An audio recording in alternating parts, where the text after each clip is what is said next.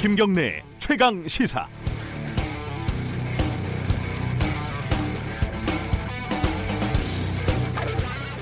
한국보건사회연구원 조사에 따르면 2017년 낙태 건수는 5만 건 정도입니다.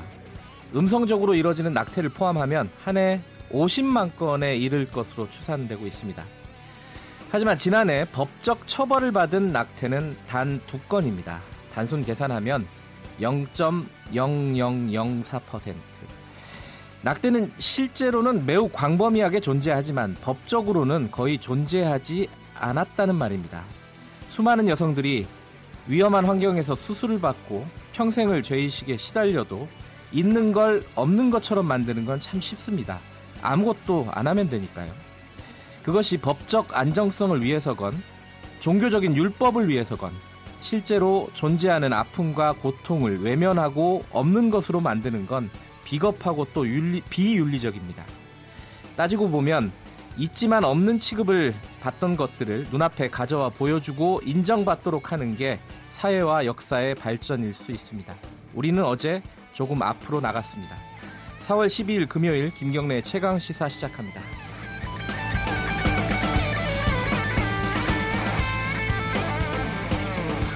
네, 주요 뉴스 브리핑 하겠습니다. 고발 뉴스 민동기 기자 나와 있습니다. 안녕하세요. 안녕하십니까. 새벽에 한미 정상회담 관련된 소식들이 쭉 들어왔죠? 네, 문재인 대통령이 조만간 남북 정상회담을 추진할 계획이다. 이렇게 트럼프 대통령에게 설명을 했습니다. 트럼프 대통령은 남북 정상회담을 통해 또는 남북 접촉을 통해 한국이 파악하는 북한의 입장을 가능한 한 조속히 알려달라 이렇게 요청을 했는데요. 네.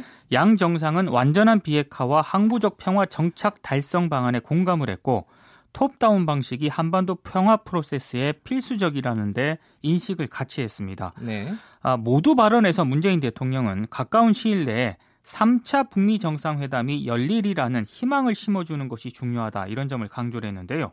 트럼프 대통령은 3차 북미 정상회담도 있을 수 있다 이렇게 음, 얘기를 하면서도 네. 단계적 절차를 밟아야 한다. 서둘러서 할 수 있는 것이 아니다라는 입장을 밝혔습니다. 네. 이게 사실 겉으로 어, 양 정상이 밝힌 내용만 보면은 이게 뭔 소린가 싶기도 해요. 네. 이게 지금까지 나왔던 얘기랑 뭐가 다른가? 네. 자 관련해서 어, 브리핑 끝나면 정세현 전 통일부 장관 모셨습니다. 어, 좀 자세하게 이, 지금 되게 중요한 국면인데 오늘 결론이 앞으로 어떤 영향을 미칠지 좀 따져보도록 하겠습니다. 네. 아, 제가 오프닝에서도 말씀드렸는데 낙태죄 관련해서 헌재 판결이 나왔습니다. 낙태한 여성을 처벌하도록 한 형법 조항이 헌법, 헌법에 위배된다고 판단을 했습니다. 네. 낙태를 범죄로 규정한 지 66년 만에 나온 결정인데요. 재판관 9명 가운데 4명이 헌법 불합치, 3명이 단순 위헌, 2명이 합헌 의견을 내놨습니다. 네. 헌법 불합치는 해당 법률이 위헌이지만 국회에 시한을 주고 법 개정을 유도하는 그런 결정인데요. 헌재 결정에 따라 국회는 2020년 12월 31일까지 해당 조항들을 개정을 해야 됩니다. 네. 재판관들은 특별한 예외, 적 사정이 없는 한 임신한 여성의 안위가 곧 태아의 안위다 이렇게 판단을 했고요. 네. 임신 22주에 도달하기 전까지는 여성이 임신 유지와 출산 여부를 결정할 자기 결정권을 행사할 수 있다고 봤습니다. 네. 그리고 헌재는 현행 모자 보건법이 사회 경제적 이유로 임신 중지를 하는 현실을 반영하지 못한다고 판단을 했는데요. 모자 보건법은 유전학적 문제, 성폭행, 임신부의 건강 등 예외적인 경우에만 임신 중지를 허용을 하고 있습니다. 이 낙태죄 논란 관련해 가지고 저는 이 농반 진반인데 네. 그런 말이 있더라고요. 아마 남자를 같이 처벌해줬으면 몇십 년 전에 없어졌을 것이다. 좀 맞는 얘기 같기도 해요. 아, 그렇죠. 남자가 예. 처벌을 받지 않는다는 것도 이상한 거. 예. 자, 이 낙태죄가 합헌이라는 소수 의견은 어떤 내용이었습니까? 조용호 이종석 재판관인데요. 지금 우리가 이런 논의를 할 수 있는 것도 낙태 당하지 않고 태어났기 때문이다. 네. 우리 모두 태아였다. 이런 점을 강조를 했습니다. 음. 우리 세대가 낙태를 합법화한다면 훗날 우리조차 다음 세대의 불편 요소로 전락을 해서 안락사, 고려장 등의 이름으로 제거 대상이 될 수 있다. 이런 점도 강조를 했는데요.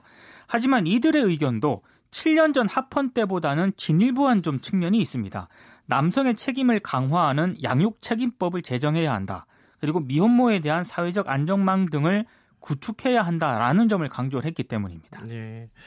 근데 이 낙태 관련해 가지고 어, 안락사 고려장까지 끌어오는 거는 약간 비약 아닐까라는 느낌도 있습니다. 저는 좀 동의가 안 되지만 예. 뭐 이렇게 판단을 하셨더라고요. 예, 소수 의견이었고요. 네. 자, 그럼 그동안 처벌을 받았던 사람들은 어떻게 뭐 재심 같은 게 가능한 겁니까? 재심 청구의 길이 열렸습니다. 네. 정확히 2012년 8월 24일 이후에 낙태죄로 처벌이 확정된 사람들은 재심을 청구할 수가 있는데요. 만약 재심에서 무죄를 선고받으면 형사보상도 받을 수가 있습니다. 정부가 선제적으로 이들에 대한 사면 복권을 검토할 수도 있습니다. 의사 면허 등에 대해서 불이익을 받은 사람들도 이번 현재 결정을 근거로 구제를 신청할 수 있을 것으로 보이는데요. 국회가 굉장히 바빠질 것 같습니다. 네. 정부와 여당은 물론이고 야당도 헌재 결정을 존중을 해서 입법화에 나서겠다고 밝힌 상황인데 법 개정 작업은 속도를 낼 것으로 보입니다만 낙태 허용 시기라든가 기준을 두고 이견이 존재하기 때문에 쉽게 합의가 될 것 같지는 않습니다. 이게 합의가 안 돼가지고 만약에 내년 말까지 법이 안 바뀌면은 뭐 네. 못 바꾸면은 완전히 없어지는 거잖아요. 이 낙태죄라는 게 처벌 조항은 자동으로 이제 삭제가 되는 거죠. 그렇습니다.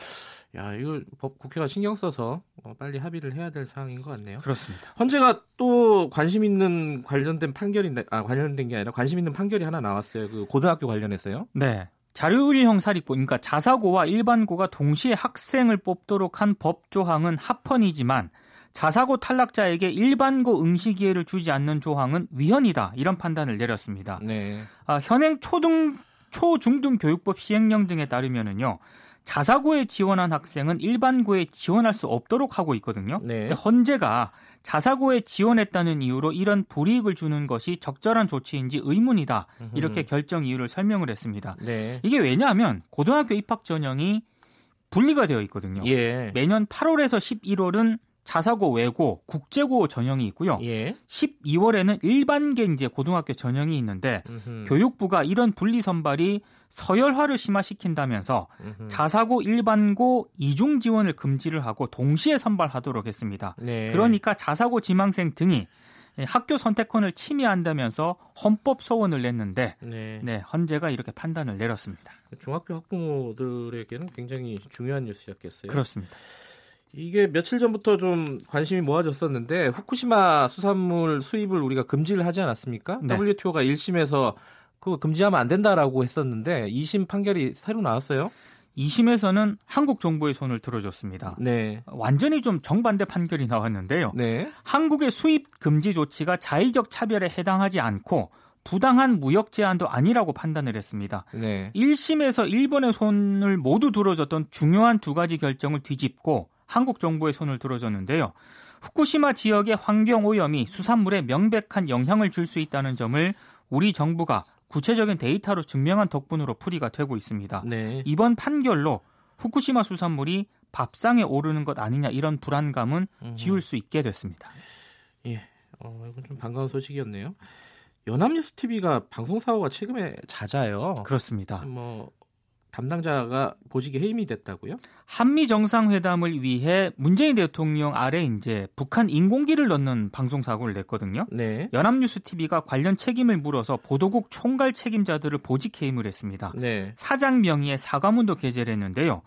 연합뉴스 TV는 지난 4일에도 재벌가 3세 마약 사건을 다룬 자료 화면에 일베 누리꾼들이 노무현 전 대통령을 모욕하는 의도로 쓰는 사진을 실어서 또 무리를 빚었습니다. 네. 아, 이러다 보니까 정부가 매년 연합뉴스에 지급하는 연 300억 규모의 지원금 이걸 폐지해야 한다 이런 청와대 청원까지 올라왔는데요. 네. 제가 스튜디오 들어오기 전에 확인을 해보니까 현재 11만 명이 넘었더라고요. 아하, 관심이 네. 많군요, 사람들이. 굉장히 많습니다. 근데 그 문재인 대통령 그 앞에다가 북한 인공기를 넣었다는 거잖아요. 네. 왜 넣은 거예요? 그러니까 북미 정상회담으로 이어지기를 바란다라는 그런 뭐 의도를 담았다라고 하는데 어... 그게 그런 의도 와는 정 다르게 지금 해석이 되고 있기 때문에 예. 그래서 좀 상당히 좀 심각하게 진행이 되고 있는 것 같습니다. 너무 깊은 뜻을 담으려고 했군요. 그렇습니다. 그 연합뉴스에는 근데 300억이 왜 가는 거죠? 정부에서? 국가기관 통신사라는 이유로 아... 네. 300억이면 적은 돈이 아니네요. 어, 굉장히 많은 돈이죠. 네. 이게 참 연합뉴스가 요새는 인터넷으로 다 볼 수도 있는데 네. 이, 이 재정 보조금 말고도 예를 들어 공무원들이 이걸 연합뉴스를 구독을 하면서 돈을 따로 내잖아요. 따로 내죠. 네. 그 부분도 좀 불합리한 거 아니냐. 그리고 포털에도 연합뉴스 기자 기사가 전송이 되지 않습니까? 그렇죠. 거기서도 돈을 버는데 거기서도 또 돈을 받습니다. 연합뉴스는 이래저래 이중적으로 돈을 받고 있는 게 아니냐라는 네. 말이 있는데 요거는 한번 정리를 해야 될 것 같아요. 그렇습니다. 어떤 방식으로든지. 네. 어, 하나만 더 알아보죠. 한부모 가족이 양육비를 못 받고 있다. 그러니까 뭐 예를 들어 이혼을 하거나 이랬을 경우에 상대방으로부터 약비를 못 받는다 이런 뜻인가요? 그렇습니다. 예. 여성가족부가 전국 한부모 가족 가구주 2,500명을 대상으로 실태 조사를 벌였거든요. 네. 한부모 가족의 80% 정도가 양육비를 받지 못하고 있는 것으로 조사가 됐습니다. 한부모의 84.2%는 취업 중이긴 하지만 소득이 적어서 근로빈곤층 특성을 보였고요. 네. 근무 시간이 길어서 일과 가정의 양립이 어려운 것으로 조사가 됐습니다. 네. 그리고 78.8%가 양육비를 못 받고 있었는데 한 번도 받은 적이 없다가 73.1%, 음흠. 최근에 받지 못한다가 5.7%였는데 네. 이건 제도적인 대책 마련이 좀 필요해 보입니다. 그러니까 양육비를 안 주면은 뭐 강제할 수 있는 방법을 좀 마련을 해야 될 것 같습니다. 그렇습니다. 1457님이 어, 윤태곤 시사 정치, 정치 평론가님이라고 인사를 하셨습니다. 아닙니다. 민동기 고발뉴스 기자였습니다. 고맙습니다. 고맙습니다. KBS 일라디오 김경래 최강 시사 듣고 계신 지금 시각은 7시 36분입니다. 김경래의 최강 시사는 여러분의 참여를 기다립니다.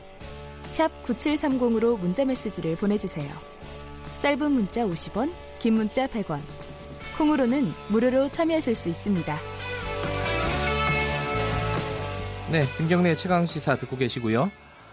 어, 조금 전, 그러니까 우리 시각으로 오늘 새벽에 한미 정상회담이 마무리가 됐습니다.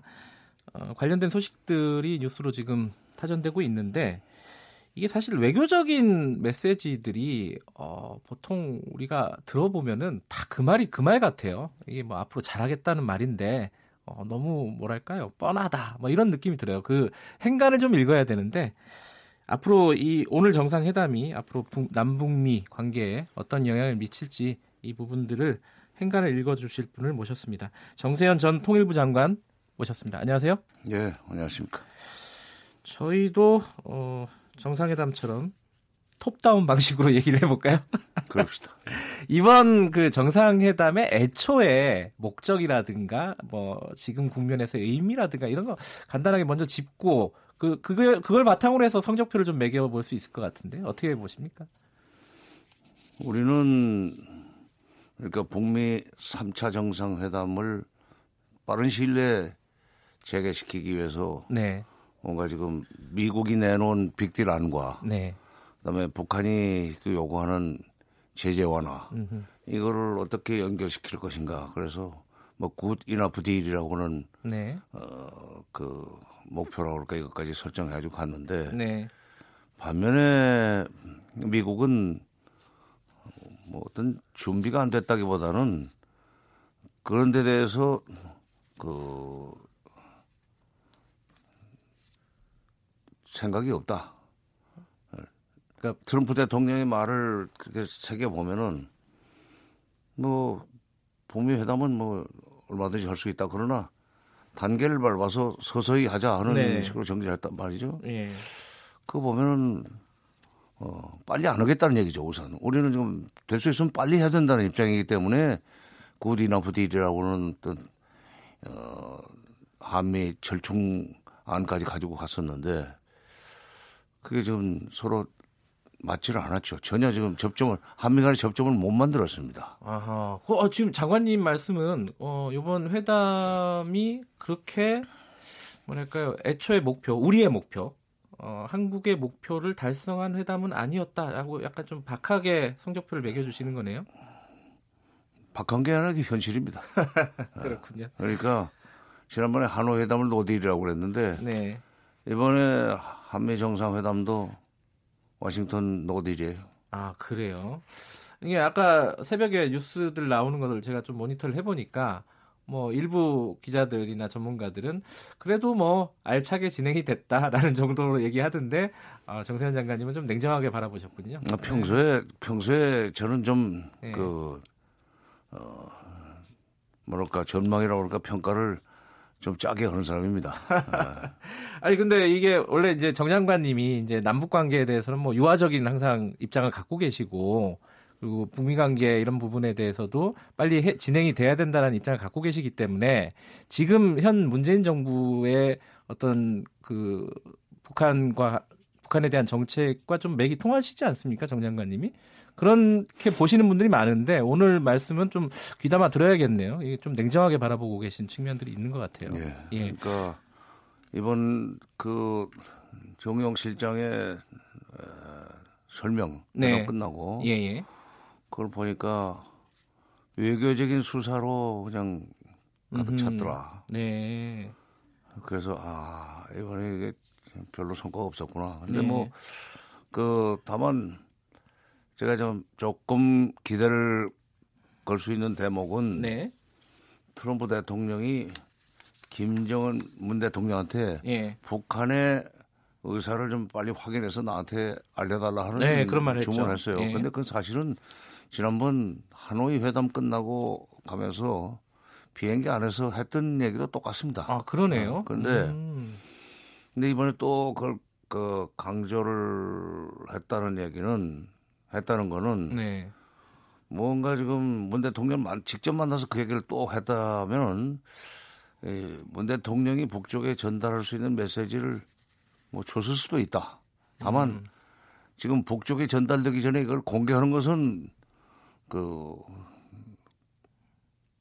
어렵죠. 그런 짓 하면 안 되죠. 그러니까 음. 우리 이제 특사가 아무래도 3차, 4차 남북 정상회담으로 바로 가기에는 좀 시간이 없어요. 4월 27일 날 무슨 4차 정상회담 설이 나오던데 지금 뭐 오늘이 벌써 12일이면 보름밖에 안 남았죠. 예. 그러니까 그럼 칼렌더 보고 하는 얘기인 것 같아요. 네, 글쎄요. 그래도 예. 보름에 잠복 정상은 준비 못하죠. 그러나 네. 중간에 예, 특사는 갈 수 있습니다. 그러니까 네. 트럼프 대통령이 문 대통령한테 언론에 공개하지 않는 조건으로 뭐 귓속말로 무슨 메시지를 줬으면 이제 그걸 가지고 와서 어 김정은 위원장한테 전달을 하고 네. 김정은 위원장의 반응을 받아올 수는 있을 것 같은데 네. 그 내용은 뭔지 지금 전혀 짐작을 못 하겠네요. 이 오늘 어, 회담 끝나고 어, 한미 정상회담 끝나고 나온 여러 가지 말들 중에 좀 우려가 되는 말들도 있고 좀 약간의 기대가 되는 말들도 있습니다. 하나하나 좀 여쭤보도록 하겠습니다. 일단은 요번 회담이 한 미 간의 어떤 균열을 다시 복원하는 회담이다. 이 균열을 우려하는 시각들이 일부 있지 않습니까? 우리 쪽에서 보면 뭐 보수 언론도 그렇고. 그런 부분들을 좀 어, 사람들, 우리 국민들한테 좀 안심시키는 그런 역할을 하는 것도 하나의 어떤 의미라고 보는 사람들도 있는데. 그런데 균열이라는 단어를 음. 쓰는 사람들의 네. 그 속내라고 그럴까, 아, 진심, 진심을 그 좀 따져볼 필요가 있습니다. 예. 그 한미 간에 조금만 다른 얘기가 나와도 그러니까 우리는 빨리 이걸 문제를 해결하자는 쪽이고 네. 미국은 지금 천천히 해도 뭐 나쁠 거 없다는 입장인 네. 것도 균열로 보는 거예요. 음흠. 이번에 좀 그러면 그런 그런 식으로 본다면 균열을 메꾸지 못한 겁니다. 음흠. 그리고 아니 나라가 다르고 국가 이익이 다르고 네. 입장이 네. 다른데 어떻게 우리가 또 항상 미국하고 똑같은 소리만 할 수 있습니까? 네. 그러니까 그것은 어, 속국이 아닌 바야 그럴 수가 없지. 음흠. 그러니까 그 균열이라는 단어는 예. 이런 한미 관계를 설명하는데 대북 문제뿐만 아니라 네. 한미 관계를 설명하는데 통상 문제에서도 마찬가지예요. 그 균열이라는 단어는 굉장히 그 우리의 대미 협상력을 떨어뜨리는 얘기입니다. 어, 균열을 방지하기 위해서 무조건 시키는 대로 하라는 얘기인데 예. 이번에 그 균열을 뭐 봉합한 그, 그 일은 없었던 것이 원래 균열이 없었으니까. 어. 그 질문 자체가 우문이었다. 그렇죠. 아, 그런 프레임 자체가 어, 지금의 남, 아, 한미 관계를 이해하지 못하는 프레임이다. 뭐 이렇게 보시는 거군요. 그러니까 조금만 한미 간에 딴소리가 나면 동맹 깰라고 그러는 거냐. 어? 엇박자. 예. 동맹 파괴 이런 얘기들을 하고 싶어 하는 사람들이 있는데 한미 간에 균열 없어요. 지금 더구나 어, 균열이 있으면 이렇게 그 영부인끼리 무슨 오찬을 하고 그러겠습니까? 그리고 이번에 아, 트럼프 대통령이 한국이 이번에 그 미국 무기를 많이 사줬다는 얘기를 여러 번 지금 자랑 삼아 하지 않았어요. 예, 트럼프 대통령이 또이 돌발 발언을 했죠, 사실상. 예.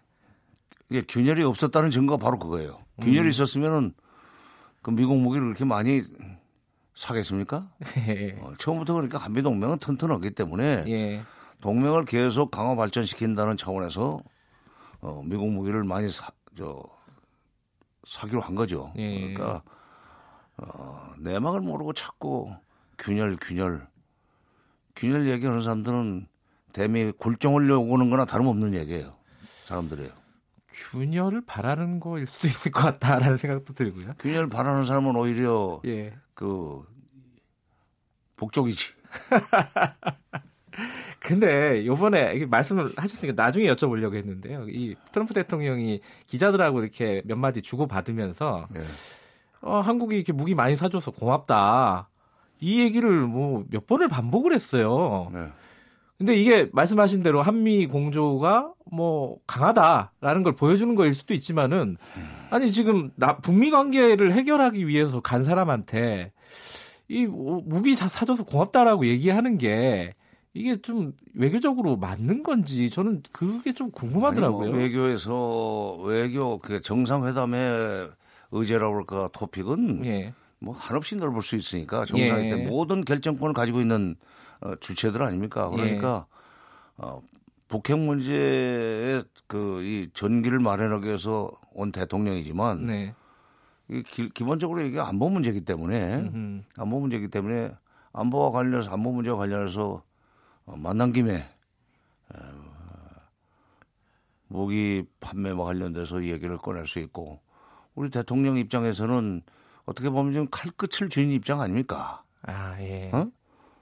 음, 북한이 아니 미국이 얘기하는 대로 어, 뭐살 수밖에 없죠. 그러니까 그것은 트럼프 대통령이 그냥 어, 뭐라 그럽니까 이 와싱턴 정가에서 쭉 큰 그런 경력 소유 경력 소유자라면 이렇게까지 안 했을지도 모르겠는데 네. 트럼프 대통령 역시 탁월한 사업가라. 기회를 놓치지 않고 뭔가를 팔았군요. 이 근데 이게 나중에 어, 그 문재인 대통령이 귀국을 하고 나서 어, 도대체 어떤 무기를 얼만큼 사준 거냐, 이게 예정돼 있던 거냐, 아니면은 어, 갑자기 사게 된 거냐, 물론 갑자기는 아니겠지만요. 여러 가지 뒷말들이 좀 나올 것 같긴 해요, 이, 이 부분이. 음, 근데 그거는 일종의 그것도 군사 기밀이기 때문에, 예. 군사 기밀이기 때문에 에, 발표도 안 할 거고, 예. 또 질문 자체가 그게 어, 잘못된 거죠. 음. 다른 건 비, 밀 지키라고 그러면서 그건 또 공개하라고 하면 어떻게 해요? 이게 그, 어, 사실 문재인 대통령이 그 어떤 쪽에서 비판을 할지 모르겠지만 이제 이게 정세, 어, 정세현 장관님은 우리가 치러야 될 어쩔 수 없는 비용이다라고 보시는 거잖아요. 그렇죠. 나는 예. 이번에 문 대통령을 그, 그말로 불러들이는 걸 보고 예. 불러들이는 걸 보고 대북 메시지도 줄 가능성이 있지만 뭔가 지금 만나면은 방위 분담을 정액하라고 압력을 넣을 가능성이 훨씬 더 크다. 또, 어, 그 얘기 관련해서 무기 판매도 좀 세게 할 것 같다 하는 네. 어, 그 짐작을 했었는데 그쪽으로 오히려 지금 많은 성과를 냈습니다. 미국은. 아 근데 말씀 듣다 보니까 좀 서글프네요. 음? 우리가 어쩔 수 없이 치러야 될 비용이라고 할지라도 좀. 예, 우리가 1950년 7월 14일 날 6.25 전쟁 발발 20일도 안 돼 가지고 당시에 이승만 대통령이 용감하게 한국군에 대한 작전 지휘권을 미국에 넘겨놓은 탓에 지금까지 군사 문제에 관해서는 음. 미국이 시키는 대로 할 수밖에 없이 되어 있습니다. 운명이죠, 운명. 예. 자, 그 북한 쪽은 어 계속 그 약간 이중적인 얘기를 하고 있어요. 자력갱생 얘기도 하고 있고요. 그리고 이, 이 얘기는 조금 어 최근에 나온 얘기 중에 어 약간 호전적인 얘기라고 할까요? 적대 세력에 심각한 타격을 줘야 한다. 김정은 위원장이 이렇게 얘기를 했죠. 좀 장기전에 대한 포석 아니냐 뭐 이런 해석도 있고요. 어떻게 보십니까? 네. 근데 우선 자력갱상 27번이나 예. 강조를 했는데 이제 당 정치 어, 중앙위원회 전원회의에서 연설에서 그 의미가 큽니다. 그러니까 앞으로 제재 해제 그 요구에 제재 제재 완화 요구를 이렇게 그 처절하게 하지 않겠다는 얘기입니다. 음. 일단 그것이 풀릴 때까지는 우리는 어, 자력갱생으로 버티겠다. 그다음에 제재를 제재를 제재가 자기네 북한을 굴복시킬 수 있다고 믿고 그 혈안이 돼 있는 혈안이 돼 무슨 그 날뛰는 적대 세력들을 심, 적대 세력들에게 심각한 타격을 예. 안겨주자 그랬거든요.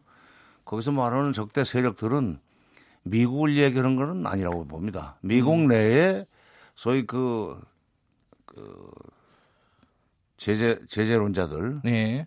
그러니까 트럼프 대통령 여기서 빠진다고 봐야 돼요. 아, 그렇습니까? 예, 그다음에 아. 본페이오 대통령도 아, 아 본페, 본페이오 국무장관 어, 국무장관도 네. 이러다 보면 본페이오 나중에 대통령 되겠다. 근데 본페이오 국무장관도 어 남북정 한미 정상회담 직전에 창원 청문회에서 예.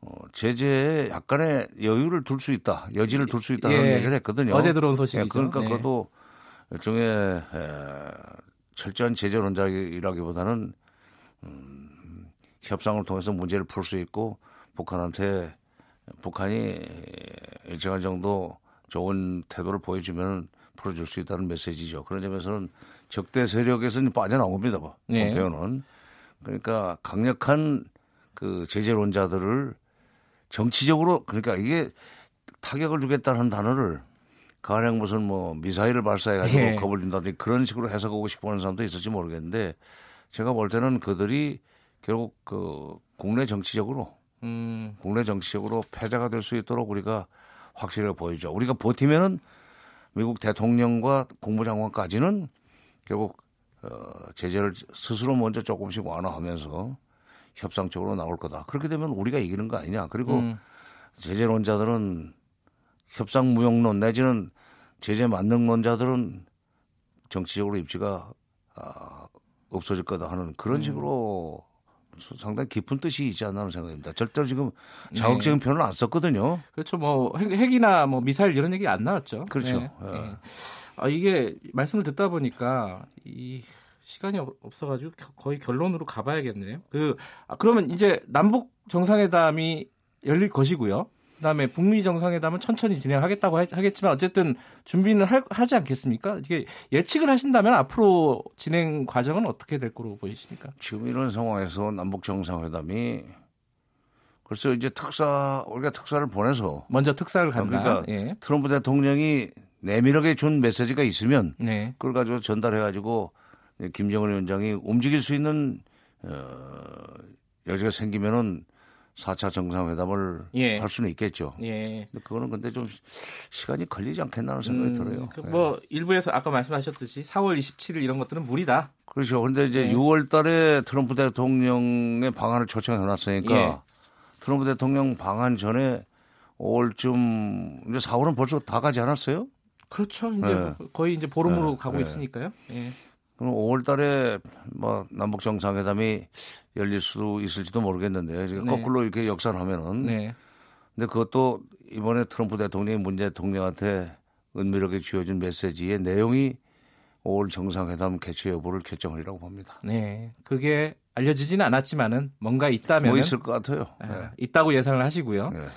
그 하나만 더 여쭤보면 그러니까 연막을 세게 친 거 보니까 뭔가 있을 것 같아요. 아, 연막을 그 너무 외교적인 수사로 가득한 어, 결과 발표를 보니까 오히려 뭐가 더 있을 것 같다.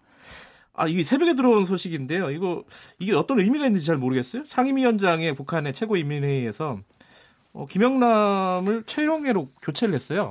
이게 어떤 특별한 의미가 있겠어요? 최고인민회의 상임위원장? 예.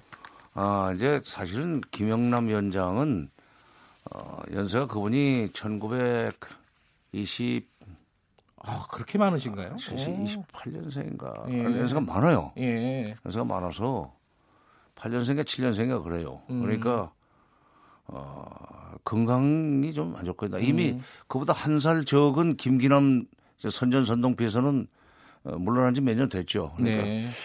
장, 지난번 4.27때 판문점에서 봐도 그렇고, 어, 직접 이렇게 대화를 해보니까, 그리고 평창 그, 그 개막식 때 예. 보고 제가 또 2월 9일 날 환송 오찬 때도 왔는데 건강이 이렇게 좋은 것 같지는 않아요. 아, 네.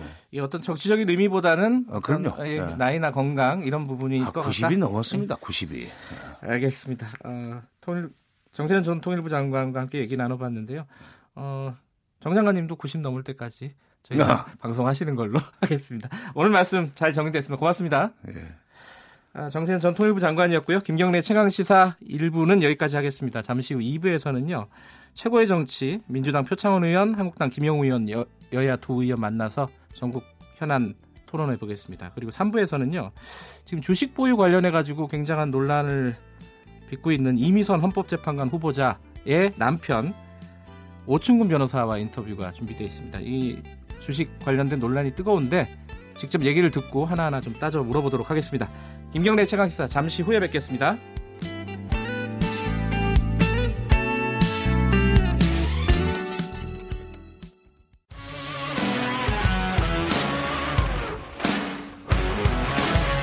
뉴스타파 기자 김경래 최강 시사.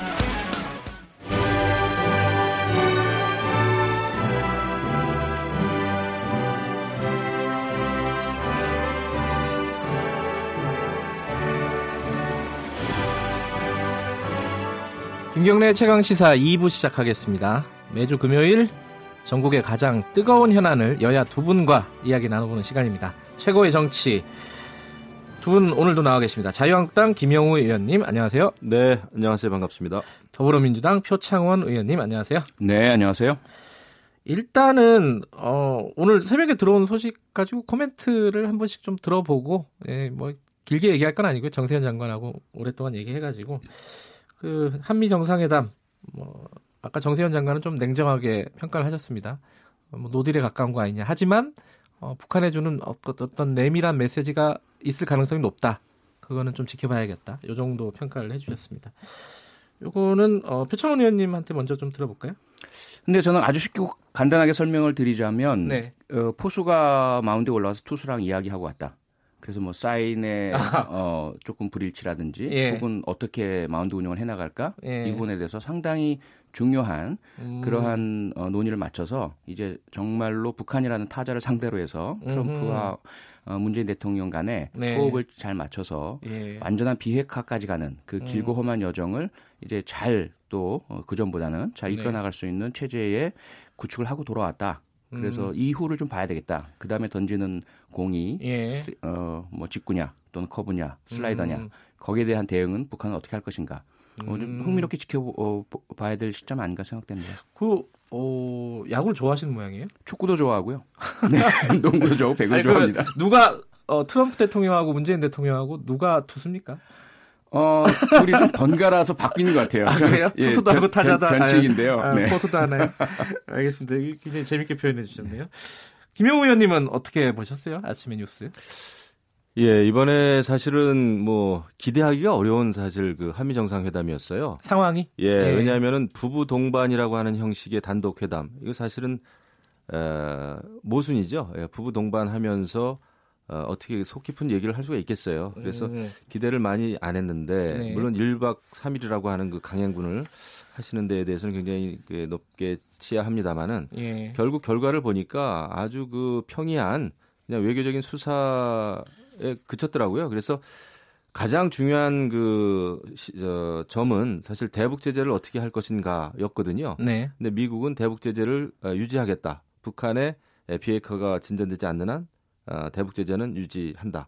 뭐 더 강한 대북 제재를 하지는 않는다. 다만 뭐 이런 음. 그 트럼프의 발언이 있었고 결국 이제 또 앞으로는 뭐 남북 정상회담 하겠다라는 정도의 얘기가 있었는데 그 외에는 거의 그냥 그 특별한 얘기 없이 그냥 만났다라는 거에 의미를 두는 어떻게 보면 그냥 숨고르기라고 그냥 그 평가가 되네요. 근데 지난번에 이제 2차 하노이 북 저기 북미 회담 그 no deal에 이어서 이번에도 특별한 내용은 좀 없지 않았나 이런 생각이 들어요. 너무 입장 차이가 컸어요. 다만 네. 그 인도적인 예, 식량 지원에 예. 대한 어, 동의가 이루어졌고요. 예. 그리고 북한에서 만약에 로드맵을 제시한다면 음흠. 그러면 small deal도 가능하다. 이 정도는 대단히 커다란 진전인데 이건 사실은 뭐 겉으로 내세울 것보다는 지켜봐야 되겠죠. 이것이 네. 이루어지는지. 알겠습니다. 뭐 이 얘기는 뭐 길게 하지 않겠습니다. 이게 어 아까 또 많이 했고 아마 문재인 대통령 돌아오면은 마, 만약에 뭔가 있으면은 조금씩 조금씩 풀릴 것 같긴 하고 없으면은 뭐 조용히 넘어가겠죠. 네. 자, 좀 그건 지켜보도록 하고요. 오늘 본격적으로는 이미선 헌법재판소 재판 어, 후보자 재판관 후보자의 주식 투자 논란 투자 논란, 주식 논란이라고 해야 되겠네요. 주식 보유 논란, 아 이거 어렵네요. 어쨌든 야, 이게 사건이 좀 어렵습니다. 이 사안이 어. 이 여당 입장도 좀 곤혹스럽다라는 기사들도 굉장히 많아요. 여당 입장 내부에서도 좀 분위기가 야, 요거는 안 되지 않겠냐라는 기사들도 있습니다. 실제로 당내 분위기는 어때요, 표창원 의원님? 어, 우선 도전이라는 생각이 강하고요. 어떤 도, 전 네, 어떤 예. 의미에서 도전이 말씀하신 것처럼 과연 이미선 후보자 같은 논란이나 어, 의혹이나 정황이나 이런 것들을 가지고 있는 분을 어, 헌법재판관 후보자로서 임명하는 것이 적절한가에 대한 음. 경계선이라고 봐요. 예를 음. 들어 그 전날 있었던 문형배 후보자 같은 경우는 네. 이분은 재산이 지나칠 정도로 깨끗합니다. 너무 없는 거 아닌가? 예, 좀 너무 없는 거 아닌가? 나이나 이런 거에 비해서 예, 생각될 예. 정도이고 청렴의 그냥 상징 같은 분인데 예. 그런 분으로만 과연 채울 수 있겠느냐? 현재 대한민국의 현실상 어, 그러다 보면 이런저런 이제 흠결들은 있을 수 있잖아요, 다들 그 네. 그 부분을 과연 국민이 용인할 수 있는 수준이 아니냐의 경계선에 있다는 거죠. 네. 그런데 이제 문제는 뭐냐면 이 복잡해진 것이 이미선 후보자 개인이 아니라 자신의 배우자 예. 남편이 해, 행했던 주식 투자가 예. 대부분이고 다고 사실은 네. 어, 그 부분에 대한 적절성을 이미선 후보자의 적절성과 연결시키느냐의 하나의 문제가 있고요. 네. 두 번째 문제는 물론 이 부분이야 사실 논란은 크게 없지만은 네. 주식이 많다는 이유만으로 과연 공직 후보자가 되어서는 안 되느냐 이것은 이제 사실은 아닌 것이고요. 네. 그러면 적절성 여부를 어, 주식 투자를 하면서 공직이 이용되었느냐, 음. 혹은 그 주식의 보유가 공직에 어, 영향을 미치느냐, 네. 그리고 일반인 투자자, 개미 투자자들과 다른 그런 어떤 혜택을 받느냐, 뭐 내부 정보라든지 이세 네. 가지 면이죠. 근데 이 세 가지 면에 대해서 의혹과 정황의 요소들은 많이 제기할 수는 있겠지만 어떤 증거는 없어요.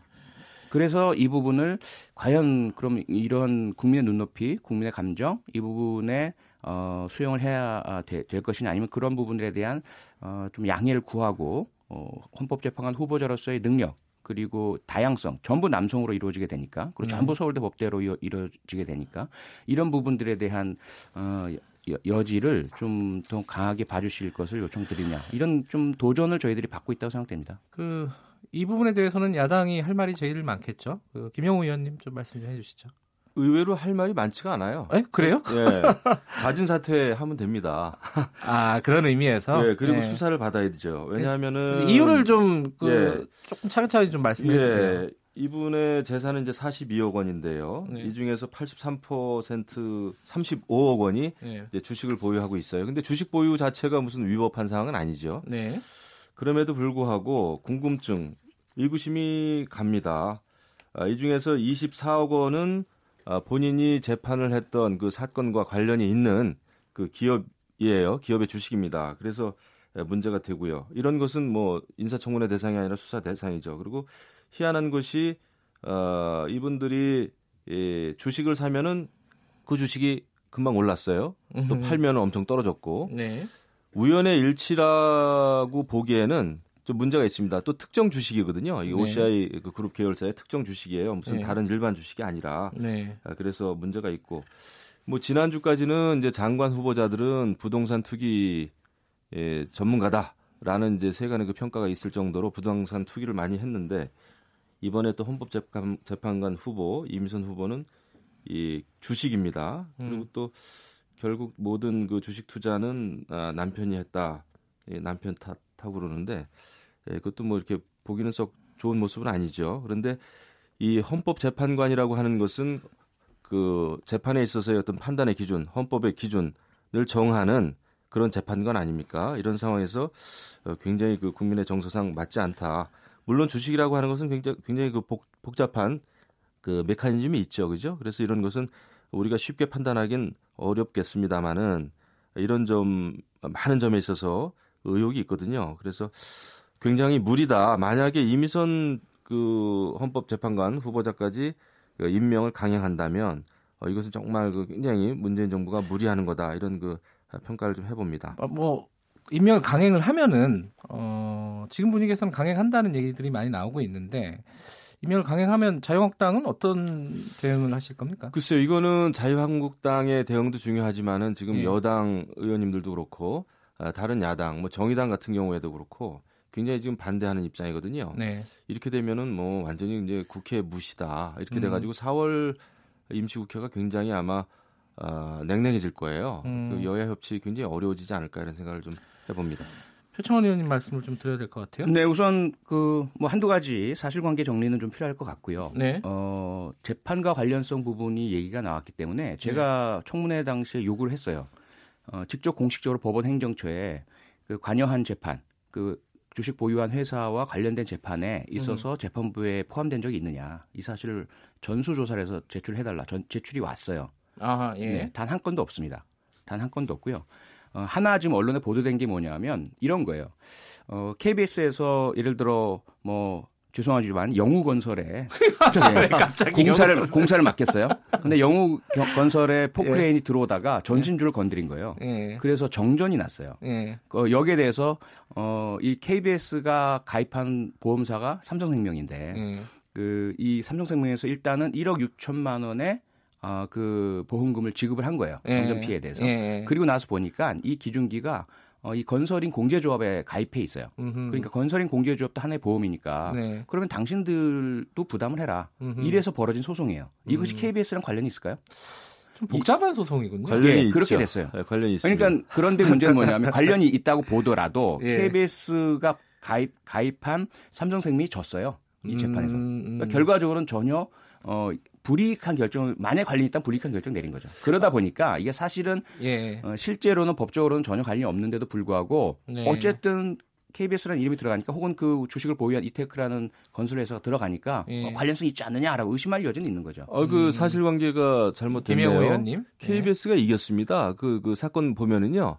그 보험회사가 아니에요. 지었어요. 보험회사 졌습니다. 그리고 예, 이 기업체, 그러니까 주식 그 보유한 그 기업체가 이겼어요. 그래서 문제가 되는 거예요. 아닙니다. 그건 아, 아. 왜냐하면 제 저는 청문회 있었잖아요. 아, 확인을 한번 예, 해보세요. 김영호 의원님 네. 안 계셨고 그게 뭐냐면 네. 같은 거예요. KBS랑 보험사 같은 팀이에요. 같은 팀이고 건설인 공제조합이 다른 팀이에요. 음. 그런데 어 같은 팀도 아니 고 사실 KBS가 보험을 든 이 보험사가 결국은 지게 된 것이죠. 그러니까 OCI OCI가 아, 아, 오시아이가 아니라 이테크 건설. 이테크 건설이 이 보험을 든 삼성생명이 아, 화재가 졌다. 졌습니다. 아, 그런데 예. 건설 공개조합이 헌법재판소의 네. 재판관 후보 아닙니까? 그렇죠? 예. 뭐 다른 뭐 다른 직종도 아니고 헌법재판소의 재판관을 꼭 이렇게 그 주식 투자, 주식 투기 더 더더군다나 이런 그 내부 정보를 활용해서 주식 투자를 한 의혹이 제기되는 후보를 꼭 이렇게 재판관 후보로 내세워야 될까요? 근데 제가 이게 사실은 봐요? 얘기가 계속 공전될 가능성이 높아가지고 하나씩만 좀 질문을 드리면요. 근데 지금 말씀하신 부분에 대해서 예. 사실 저도 동의를 해요. 그 부분 때문에 지금 문제인 거죠. 그 부분 음. 때문에 저희들이 원하는 것은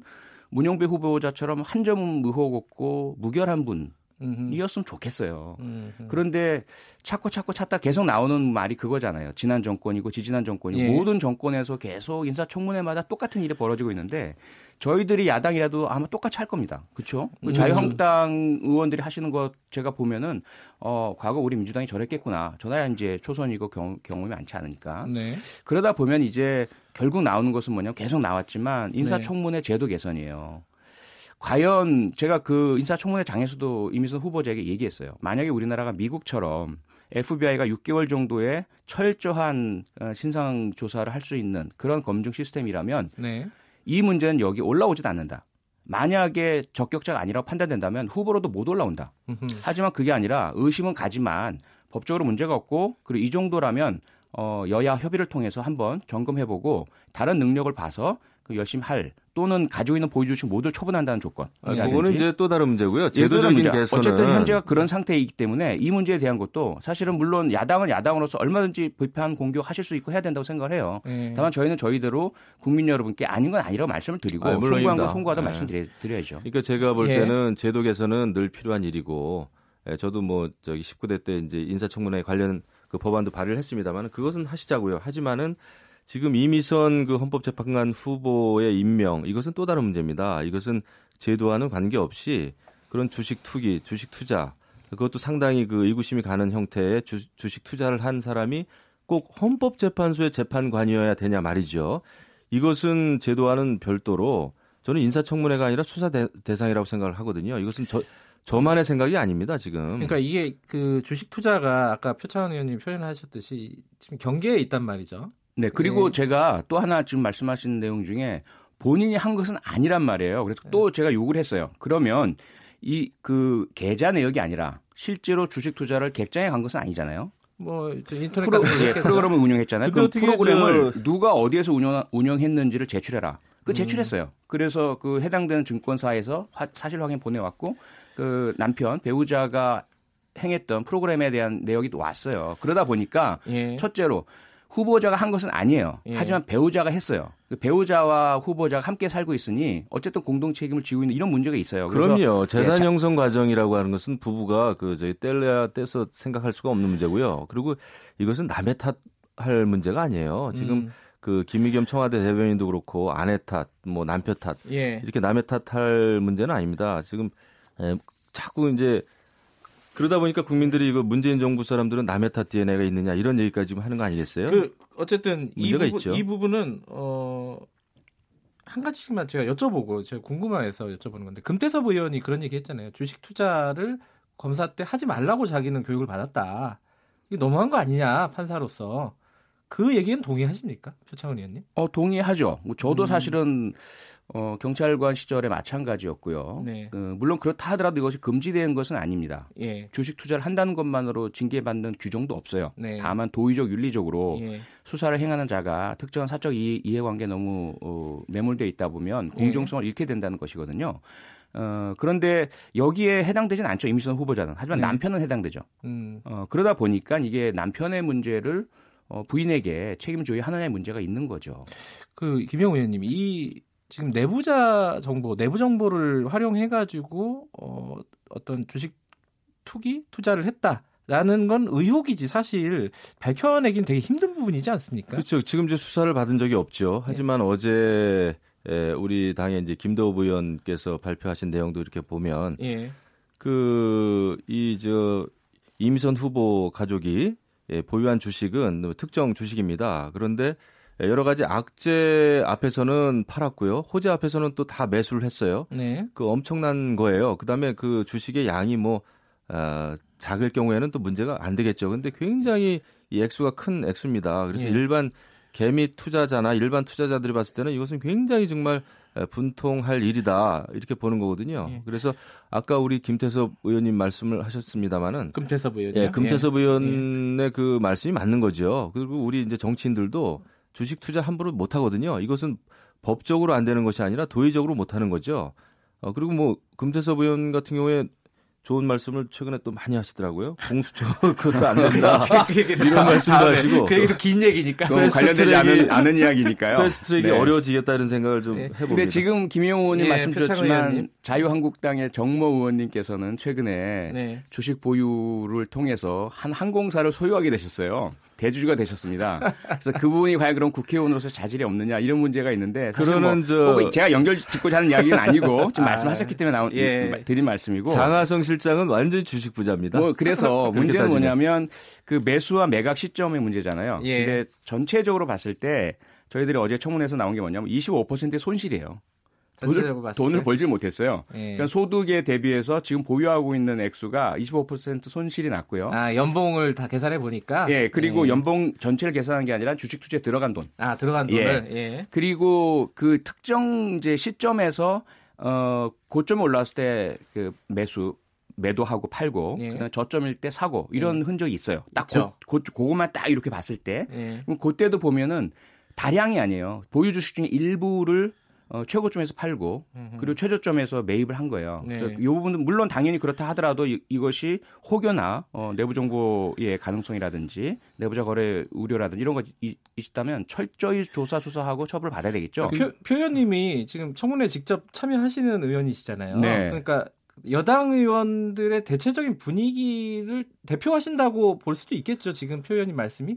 어, 글쎄요. 그 제가 제, 제가 대표 선수가 아니니까 다만 이제 제가 느끼는 제가 네. 파악하는 정도는 말씀드릴 네. 수 있죠. 근데 네. 많은 점에서 호흡을 같이 하는 그 민주당하고 호흡을 같이 하는 정의당 의원님들도 지금 강력하게 반대하고 있단 말이에요. 정의당의 Death Note. 예. 그런데 예. 그것은 저는 뭐 정의당 입장에서 그 굉장히 이 사안에 대해서 고민을 좀 많이 했으리라고 이제 판단이 되는데 네.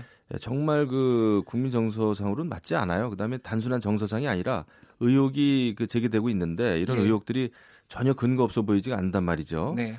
꼭 이미선 후보여야 되나? 요거는 여당에서도 한번 정말 생각을 좀 해주셨으면 좋겠어요. 네, 요 얘기는 여기까지 하고요. 시간이 하, 이게 한 주제 더 갈 수가 없네요. 이게 몇 분 남아서 그러면 마지막으로 그것만 한 마디씩만 여쭤볼게요. 말씀이 나왔으니까 금태섭 의원이 공수처 법안에 대해서 반대한다. 공수처에 대해서 네, 네. 어제 어, 전 사실 놀랐어요.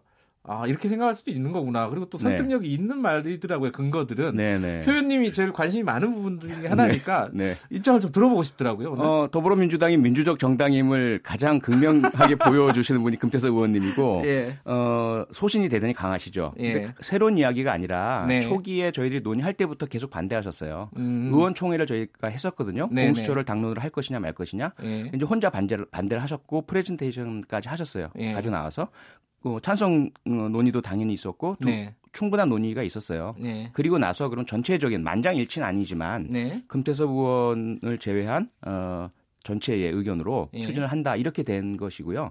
근데 지금 다시 이제 금태섭 의원님이 소신을 또 다시 확인을 한 거죠. 음. 이 부분은 얼마든지 본인의 소신은 존중되어야 하고요. 예. 저희들은 만장일치를 강요할 생각은 전혀 없고요. 음. 그리고 이 부분을 포함해서 저희들 국민의 어, 비판과 또 제도에 대한 어, 또 우려 함께 가져갈 생각입니다. 알겠습니다. 여기 다음에 한번 얘기할 기회가 있겠는데 김영우 의원님은 어떻게 생각하십니까? 그럼요. 뭐 더불어민주당도 저 민주적인 정당이겠죠. 그러니까 네. 다양한 목소리 나오는 게 당연하고 금태섭 의원님은 여러 가지 이제 어, 논리 정연하게 그 공수처에 대해서 이제 비판을 하셨고 그렇습니다. 많은 의원들이 이렇게 다양하게 다른 관점을 다른 입장을 가지고 있는 사안에 대해서 fast track이라고 하는 이거 감, 강제 입법 절차 아닙니까? 예. 예, 그런 강제 입법 절차를 밟는다는 것은 정말 비민주적이다 생각을 음. 하고 어, 이 문제에 대해서는 토론이 필요하고 어, 논쟁이 필요합니다. 이런 상황에서 어, 자당 내에서도 다른 의견이 있는 이런 사안을 가지고 fast track을 태운다는 것은 예, 그것은 민주적인 절차 의회민주주의하고는 정반대로 가는 것이다 이런 생각을 합니다. 그래서 패스트트랙이죠. 왜냐하면 패스트트랙 요건 5, 분의 3이거든요. 음. 5분의 2는 반대한다는 걸 전제로 하는 거예요. 끝내려고 했는데 끝내려고 했는데 두 분 다 왜 했습니까? 지금 끝내야 됩니다. 태워놓고 논쟁을 해야죠. 여기까지 하겠습니다. 태워놓고 논쟁을 해야죠. 예, 아, 오늘 두 분 말씀 감사합니다. 저 안 들립니다. 저. 자, 자유한국당 김영우 의원, 더불어민주당 표창원 의원 감사합니다. 고맙습니다. 감사합니다. 김경래 최강기사 2부는 여기까지 하고요. 잠시 후 3부에서 뵙겠습니다. 3부에서는 이미선 헌법재판관 후보자 배우자 아, 후보자 배우자 오충진 변호사로부터 어, 얘기를 좀 들어보겠습니다. 지금 어, 제가 2분 먼저 끝냈네요. 시간을 착각했습니다. 아, 그러면 할. 아, 안 하셨군요. 아, 예. 아니, 아니, 아니. 아, 이게 왜, 제가 왜, 이 말씀. 제가 이 한마디만 드릴게요. 아, 왜, 왜 또 그러세요? 30초씩만. 알겠습니다. 예, 뭐, 뭐, 무슨 말씀이요? 그, 쟁점이 있고 의견이 그러니까 이견이 있기 때문에 생각이 다르기 때문에 fast track으로 가야 된다라는 생각은 아주 잘못된 생각이에요. 왜냐하면 예. 모든 법안 발의된 법안에 대해서는 다른 입장들이 다 있죠. 그러면 모든 사안에 대해서 다 fast track으로 하면 그만이죠. 네. 근데 그, 렇게 해서는 안 되는 거 아니겠습니까? 그래서 fast track이라고 하는 것은 정말 그 민생과 직결된 문제라든지 아주 급박한 문제 뭐 이런 거 아니면은 fast track으로 가서는 안 된다 생각하고 네 그래서 네. 올라간 거죠 그래서 올라간 간 것이고요 당연히 네. fast track 올라가는 숫자가 극히 네. 드뭅니다 이번 두 번째일 뿐이죠 지난번 네. 사회적 참사 특별법 이후죠 네. 그리고 특히 어, 왜 올라가야 되느냐 지금 정상적인 논의가 안 되고 국회에서 선거법 특별위원회까지 만들었는데도 결국은 자유한국당이 참여를 안 하시면서 안 됐어요. 알겠습니다. 그리고 자, 사법개혁 특별위원회 만들었는데도 자유한국당 불참을 안 됐습니다. 그렇기 때문에 여기까지 네, 듣도록 하겠습니다. 권력 기구를 두 분의 인사는 이게 왜안 끝내주시는 거예요? 자, 두 분의 인사는 아까 했으니까 생략하도록 하겠고요. 두 분 다 고생하셨고요. 제가 이 말씀 드리려고 했었는데 그 8322님이 그 이미선 후보자 남편분 오 변호사를 3부에서 인터뷰를 하게 되게 됐는데 왜 부르냐 대놓고 변호 기회를 주냐 이렇게 말씀하셨는데 어, 저도 좀 어, 그게 좀 이상했는데 그, 아 저는 궁금한 게 많습니다. 어, 기회가 아니라 변호의 기회가 아니라 제가 좀 하나하나 차근차근 다 꼬치꼬치 캐물어 보도록 하겠습니다. 어, 들어보시면은 아마 어, 어떤 입장이든지 정리가 되실 것 개미 같습니다. 투자자도 한번 아, 끝났다니까요. 여기까지 듣겠습니다. 네. 김경래 최강에서 2부는 여기까지고요. 3부 네. 잠시 후에 뵙겠습니다.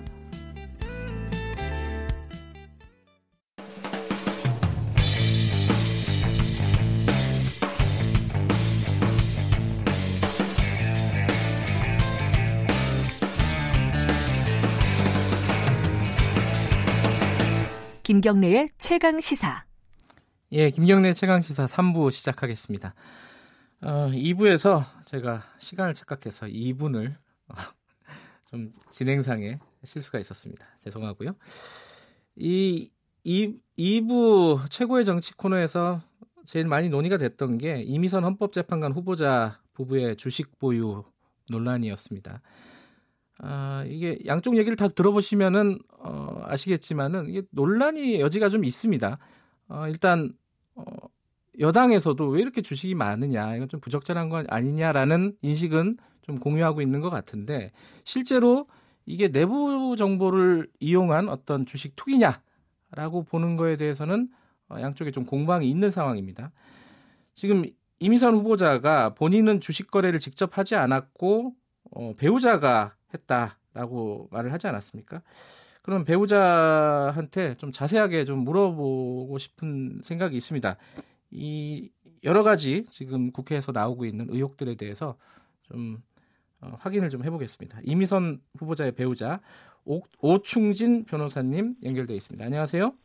네, 안녕하십니까. 예, 예. 오충진 예. 변호사입니다. 네. 예. 어, 일단요. 어, 네네. 왜 이 부분이 제일 뭐 근본적으로 좀 어, 궁금한 부분인데요. 이제 부인 그 이미선 후보자의 명의로 굳이 왜 투자를 했느냐? 어, 배우자니까 오 변호사님 명의로 그냥 하면 되는 거지. 직접 투자할 사람이 이게 왜 그런 네네. 거죠? 이거는? 아 이게 이제 저희가 이제 결혼 이후에 네. 어 이제 어 저축을 하면서 이제 저 이제 저축 하고 투자는 제가 그냥 혼자서 다 해왔습니다. 처음부터. 예. 처음에는 이제 아, 부부 명의로 이렇게 적금 같은 걸 들었었는데 네. 이제 그 적금 외에 이제 한 2004년부터는 이제 목돈이 생기니까 이제 제가 뭐 이제 주식 투자를 시작했는데요. 네. 목돈 그때 저는 뭐 부동산 투자는 뭐 아예 안 했고 집도 아주 최근에 샀는데 음. 주식 투자를 이제 쭉 해오다 보니까 제 계좌로만 했거든요. 네. 네.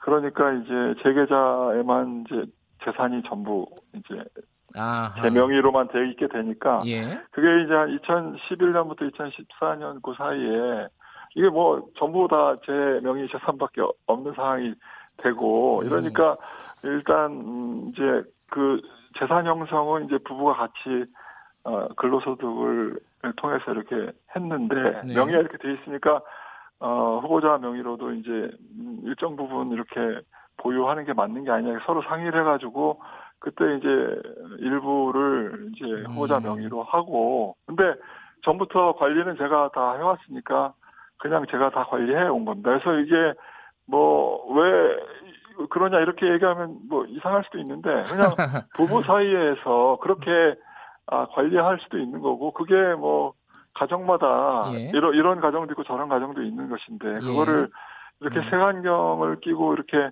이상하다고 의혹을 제기할 문제는 아니지 않나 저는 그렇게 생각합니다. 네. 실제로는 그 이미선 후보자의 아이디 이런 걸로 어, 오 변호사님이 이제 관리를 했다 이런 거죠? 예, 예, 그냥 home trading 음. 시스템을 제가 거기서 인증서 발급받아가지고 그냥 거래를 음. 했고요. 예. 그게 이제 그게 뭐 저는 이제 그, 그 부분이 이제 아, 후보자가 이렇게 얻었던 그 소득 그런 거에 상당한 정도이고 네. 그리고 그 뭐 증여세가 문제되지 않을 정도의 범위에 있다 음. 이렇게 음. 이미 이제 자료를 통해서 다 밝힌 바 있습니다. 예, 또 한 가지 어, 비슷한 질문인데요. 이거는 어, 전체 네. 재산이 이제 40억 원 좀 넘지 않습니까? 그 중에 네네네. 한 35억 정도가 주식에 들어가 있어요. 네 물론 이제 아까 말씀하셨듯이 부동산 투자는 하지 않았고 집도 최근에 샀다. 네. 뭐 그런 네네. 측면이 있긴 하지만은. 그냥 재산상의 포트폴리오로 봐도 이거 좀 네네. 비정상적이지 않나라는 생각이 들어요. 왜 이렇게 주식을 뭐랄까요?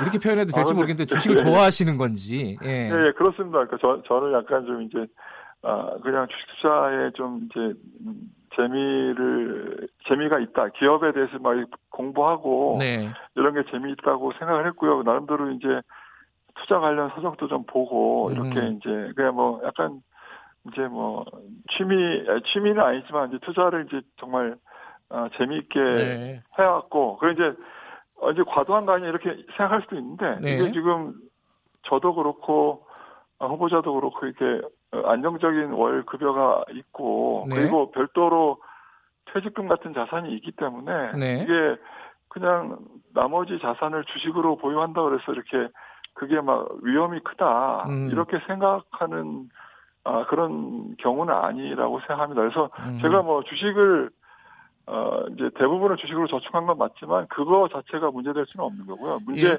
만약에 이제 뭐 제가 무슨 뭐 이런 내부자 정보나 이런 네. 불법적인 거래를 했다고 하면 그때 문제가 되는 것이 그냥 자산을 대부분 주식으로 보유한다는 것에 대해서 그게 뭐 의혹이다 이렇게 얘기하는 거는 아니요 이제 그, 저는, 그게 네. 의혹이 아니라 그거는 좀왜 어, 그런지 여쭤본 거고요. 아예 예, 실, 예 실제로는 그 이제부터 이제 본격적인 질문인데 사실 네네, 네네. 이 삼광글라스하고 이테크건설 같은 경우에 OCI 계열사잖아요.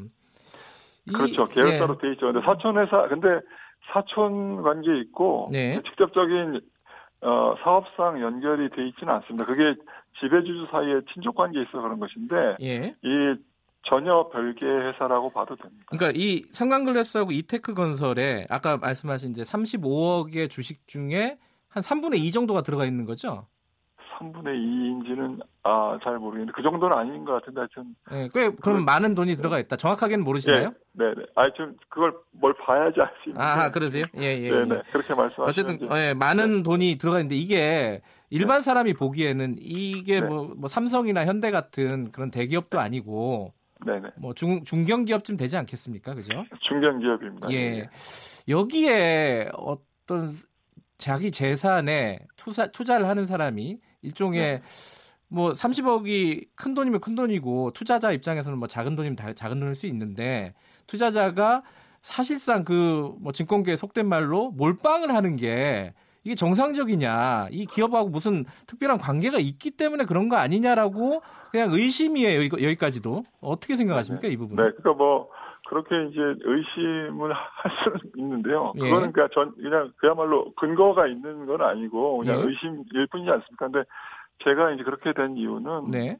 아, 그, 이제, 회사들이, 이제, 자회사가 이제 군장 에너지라는 회사가 있는데요. 네. 이 회사가, 아, 이제 발전 사업을 하는데, 이게 아주 성장성이 있고 수익성이 좋은 것 같다. 그래서 네. 이 회사를 좋게 본 거죠. 이 자회사 가치 때문에. 근데, 아, 이게 이제 제가 예상한 것보다 이렇게 좀 뭐가 잘 안 풀려서 주가가 자꾸 떨어지니까 저는 이제 좋게 생각하는데 주가가 떨어지니까 자꾸 매수하다 매수를 하게 됐고 예. 그래서 예. 여기에 이제 좀 집중하게 되는 것인데요. 음. 그정 그러니까 물론 이제 집중 투자가 뭐 어, 뭐, 꼭 좋으냐, 안 좋으냐, 이런 거는 이제 뭐, 음. 여러 가지 얘기가 있을 수 있는데, 그냥 네. 저는 그 회사 좋다고 생각해서 많이 투자한 거고, 근데 이제 지금 뭐, 이제, 결과적으로는 이제 한 20% 이상 손실을 보고 있고, 네.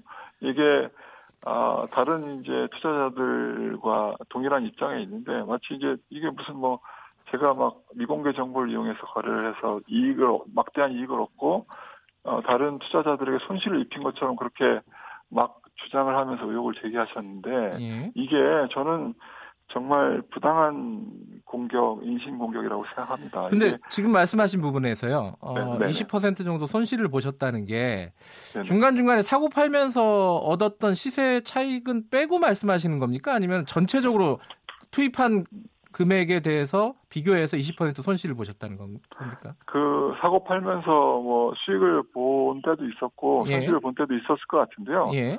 그 부분은 이제 제가 생각하기에는 그렇게 크지 않습니다. 제 거래 내역을 보시면 아실 텐데 음. 결국은 이제 지금 가지고 있는 그 상황에서 네. 손실을 본 액수가 전체적으로 어, 수익과 거의 같다 이렇게 봐도 어, 무방할 것 같습니다. 전체적으로 큰 수익을 내진 못했다 이런 말씀이시네요, 그죠? 아니요, 이, 이, 이 주식들에 대해서는 큰 손실을 보고 있는 거죠. 20%면 음. 제가 뭐 지금 손실 한 5억 가까이 되니까 그거 그거 가지고 제가 무슨 뭐 막장 이익을 본 것처럼 말씀하시는 거 음. 정말 어, 좀 어불성설인 것 같습니다. 예, 그러면 이제 조금 더 좁혀가지고 얘기가 이제 조금씩 더 좁혀 들어가는 건데 조금 더 좁혀가지고 네. 이제 네. 그 국회에서 계속 의혹이 제기되는 부분이 특정 국면에서 매수하고 특정 국면에서 매도했다. 근데 그 매수 타이밍, 매도 타이밍이 어 어떤 호재나 악재가 나타나기 직전이었다라는 부분들이 우연의 일치일지 모르겠지만은 한 언론에 보도된 것만 한 대, 대, 네대 건이 돼요. 아니 뭐 세 건 정도 있었던 것 같습니다. 근데 그 그러니까 어, 어제 언론에 보도됐던 것 같은데 그게 아 제가 이제 아까 말씀드렸지만 2007년부터 지금까지니까 12년 정도 이렇게 아, 매매를 해왔는데요. 네. 그게 아, 그 중간에 이제 공시가 뭐 수십 번 1년에도 막뭐 예, 공시가 뭐 있는 있죠. 거니까. 네. 네, 그렇죠. 그러면 이제 그 공시 전에 사거나 팔거나 한 게 수십 번 있는 거 아닙니까? 그죠? 네. 적어도 뭐 이게 12년이니까 뭐 수백 번 있겠죠. 근데 그 중에 일부를 이렇게 이렇게 따가지고 어, 음. 어 그게 연결을 시켜서 아유 뭐 의심된다 내부자 정보를 미리 안 것이 아니야 이렇게 얘기하면 네. 그거는 저는 적절하지 않다고 생각합니다. 그렇게 이야기하면 주식 투자자 하는 주식 사는 사람 중에 어, 의혹이 제기되지 않을 거래가 없는 거고요. 그리고 네. 실제로 그런 무슨 뭐 주가 조작 작전 세력처럼 어, 그런 패턴을 보인다 이렇게 그 주광덕 의원이 말씀하셨는데 네. 그 그런 이야기를 하려면 네. 주가 조작이라는 거는 사실 무슨 주가가 급등했다가 급락하거나 뭐 거래량이 어, 급등했다 급락하거나 이런 게 있고 제가 거기 편승을 했다거나 이런 게 있어야 되는데 그런 예, 예. 근거는 예. 전혀 없이 그냥 말로 그냥 아니면 말고 이렇게 의혹 제기하는 거거든요. 예. 그리고 언론은 그냥 그걸 또 검토도 안 해보고 그냥 받아 쓰는데요. 제가 생각하기에는 이 거래 내역을 그냥 쭉 보시면 그게 아니다 이런 걸 알 수 있을 것 같습니다. 그리고 예, 예. 그런 미, 미공개 정보를 제가 저는 그냥 개인 투자자일 뿐인데 제가 어떻게 그거를 정보를 얻을 수 있겠습니까? 그 회사들이 그런 정보를 저한테 줄 일도 만무하고. 제가 제가 말씀드리는 네. 게 이제 주광덕 네. 의원이 얘기한 뭐 작전 세력 이런 차원의 얘기를 드리는 게 아니라 네. 지금 말씀하시는 걸 보면은 그 매수 매도 타이밍이 이렇게 정확하게 일치했던 거는 그냥 확률의 문제다. 수없이 예, 많이 그렇죠. 했던 네, 거래 네, 네, 중에 일부다라는 말씀이시잖아요. 예, 예, 예. 정확하게 그, 일치한 건 아니고요. 예. 예, 예 그렇습니다. 네. 근데 예컨대요. 그러니까 2008년도 2월 1일 날 2,700억 규모의 계약 공시를 했단 말이에요. 이테크 네네. 건설이요. 네네. 그 직전에 6억 네네. 원이 넘는 주식을 매수를 하셨어요. 네네. 그 이 부분이 이제 보통 이제 주식 투자하는 사람들이 개인 투자자가 이 수억 원대 주식을 한꺼번에 이렇게 많이 사는 결정을 하는 게 그리고 그게 타이밍이 이렇게 우연의 일치로 정확히 맞아 떨어지는 게 이게 확률적으로 얼마나 가능하냐 이런 얘기를 하거든요. 여기에 대해서는 아, 뭐라고 아, 말씀하시겠어요? 그거 말씀드리겠습니다. 그게 예. 2017년 연말에 예.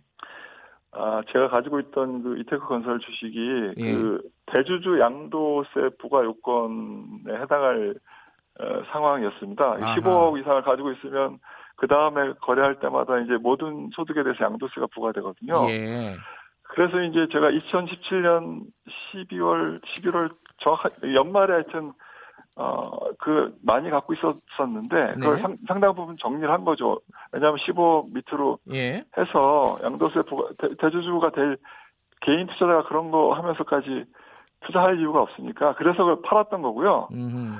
그래서 그 자금을 갖고 있다가, 이제 1월 달이 돼서, 아, 주가가 이제 떨어지니까, 음. 원래 이제 제가 가, 갖고 있었던 그 양만큼 다시 그냥 샀던 겁니다. 그냥 그 공시를 알 수 있는 이치 음. 이치는 전혀 않았고 그냥 그 전해에 팔았다가 이제 그 다음 해가 돼서 이제 그 어, 대주주 요건 문제가 없어지니까 예. 다시 매수한 겁니다. 주가가 떨어지고 해서 그래서 그 공시하고는 전혀 관련이 없습니다. 근데 그러니까 이게 이런 말이 네. 나오는 이유는 알고 계시잖아요. 하필이면 네네, 그러니까, 또 OCI 네. 특허 관련 소송을 오 변호사님이 맡았단 말이죠. 네네. 그러니까 그게 관련이 전혀 없다라고 말씀을 하시는 거죠, 지금? 네네. 그러니까 OCI 특허 소송은 이테크 건설하고 아무 관련이 있을 수가 없, 습니다 그러니까 그거는 독일 회사가 이제 특허권에 기해서 OCI를 상대로 특허 침해 금지를 청구한 사건이어서 네. 그 특허권이 어떤 기술이고 그게 유효하냐 무효하냐 이런 거 갖고 싸우는 거거든요. 거기서는 특허에 관해서만 다루기 때문에 네. 그게 그 관계도 없는 이테크 건설에 관한 정보를 제가 그 소송한다고 얻을 수 있겠습니까? 그건 그건 말도 안 되는 얘기죠, 그야말로. 그러니까 네. 두 가지만 더 여쭤볼게요. 에, 하나는 박지원 의원이 어, 국회에서 얘기한 거 있지 않습니까? 이렇게 주식 네네. 투자를 열심히 하고 잘할 거면은 어, 워렌 버핏처럼 그냥 직업적인 투자자를 하지 왜 헌법재판소 어, 재판관을 하려고 하느냐.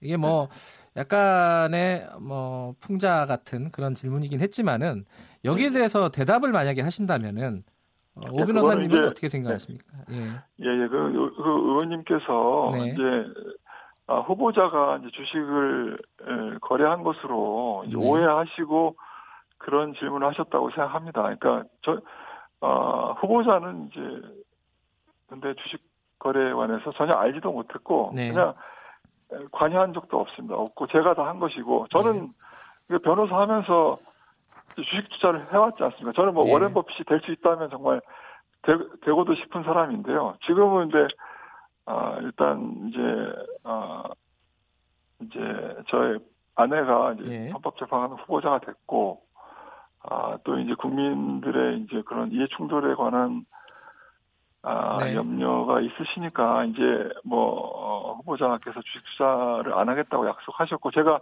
거기에 동의를 했고 네. 저는 뭐 주, 계속 하고도 싶은 마음이 있, 지만 그냥 아, 단념하고 이제, 네. 이제 그만하겠다 이렇게 저도 어, 그렇게 다짐을 하고 있습니다. 그래서 임명 전에도 주식을 팔겠다라는 말씀은 그 시행을 하실 생각이신가요?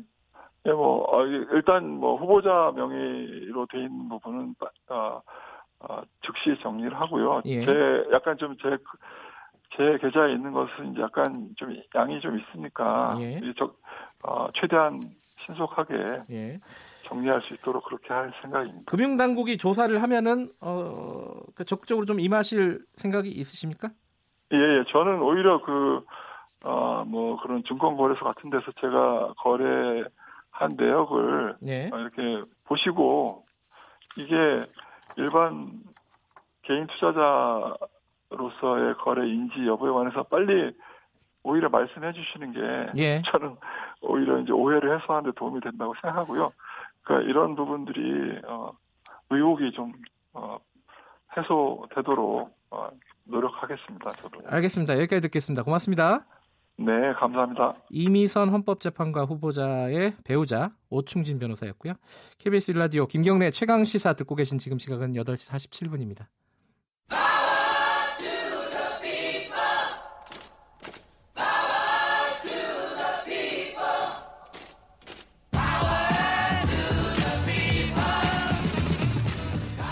의뢰 입장에서 의뢰 목소리를 통해 함께 사는 세상을 생각하는 시간. 지금은 을밀대 민생경제연구소 안진걸 소장 나와 계십니다. 안녕하세요. 네, 안녕하십니까. 안 소장님도 주식 하시나요? 아니요.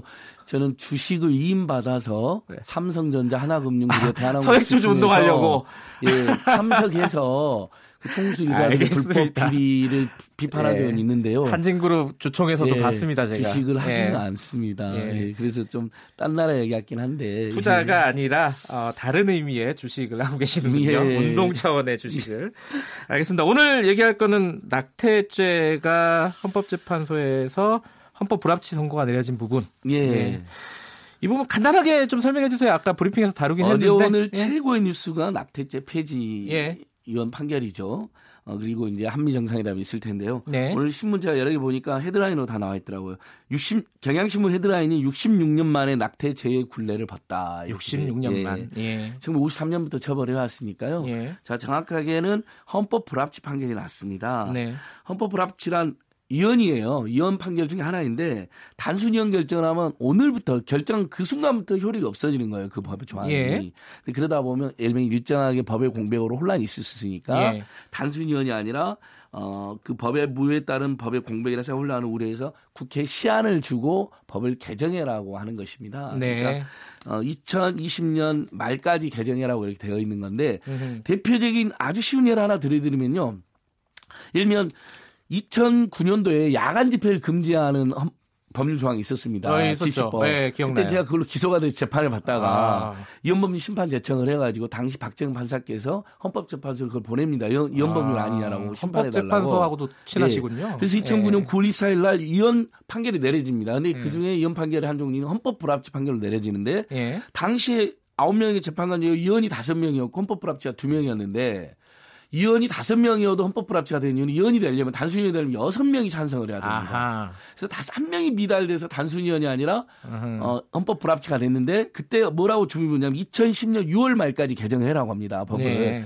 야간에 집회를 무조건 못하게 하는 문제가 있으니까. 근데 그때 막 공방이 붙었거든요. 아마 시청자들께 기억나실 텐데 2010년 6월 말까지 법 개정이 안 됩니다. 네. 그래서 그때부터 효, 법의 효력이 완전 상실돼서 지금 우리 국민들이 저녁에 평화롭고 안전하게 집회를 음. 할수 있게 된 것처럼 2020년 말까지도 만약에 이 법 개정 합의가 안 되잖아요 국회에서 그럼 이제 단순 위원처럼 그때부터는 아예 낙태죄가 없어지는 것이죠. 음. 네.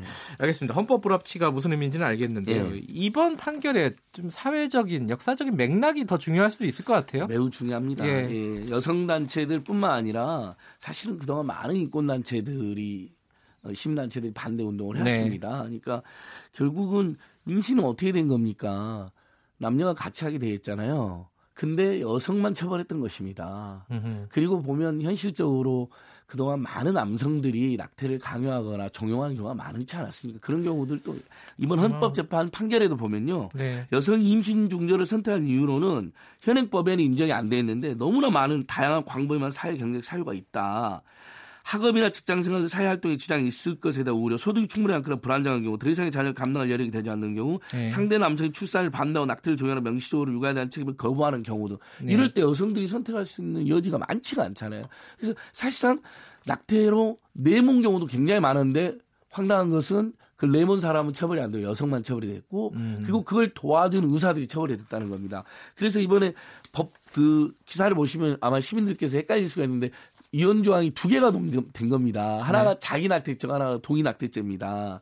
뭐냐면 하나는 269조는 낙태한 여성을 처벌하는 것이고요. 네. 210조는 의사나 안의사, 조산상, 의료인이 낙태에 관여할 때 음흠, 동의 낙태죄 이렇게 예. 이두 개가 다 헌법 불합치 판결 받았기 때문에 예. 이제 관련된 법 조항은 반드시 개정을 해야 되는 것이죠.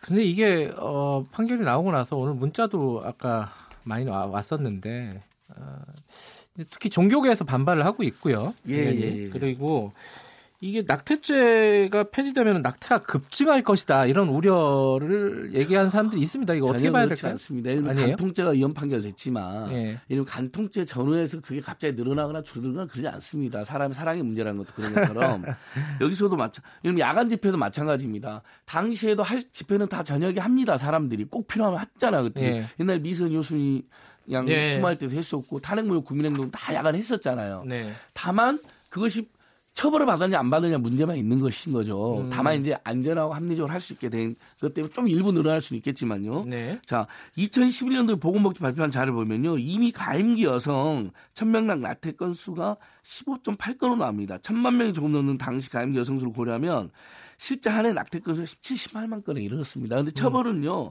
2015년도에 14건, 2025 사실상 사문화되어 있는 조항이었습니다. 음. 법조계, 의료계, 대, 법조계, 의료계, 그 다음에 인권 시민단체 대체적으로 이 법은 이미 사문화되어 있었고 네. 불필요한 당연히 많았습니다. 물론 어, 어느 시기까지 허용할 것인지에 대해서는 얼마든지 음. 논의가 있고 헌법재판소도 22주 안팎에 대한 고려를 지적해놨잖아요. 그건 또 논의를 해야 될 예, 상황이죠. 논의해야 될 예. 상황이고 그러니까 예전에 야간 집회를 얼마나 허용할 것이냐, 전면 허용할 것이냐 하다가 아예 전면 허용으로 가다가 잡은 것처럼 음흠. 그것도 이제 논의를 해야 될 상황인데 이미 사문화되어 있었다. 그리고 어, 사실 아이를 원하는 엄마 아빠나 또는 뭐 여성 요즘에 예를 들면 이제 싱글맘도 있을 잖아요. 솔로맘도 있을 수 있고 예를 들면 이분들이 원하면 낳는 겁니다. 근데 정말 어쩔 수 없이 낳지 않아야 된다는 판단하게 되는데 이번에 헌재 판결에 그것이 어떻게 나와 있냐면요. 네.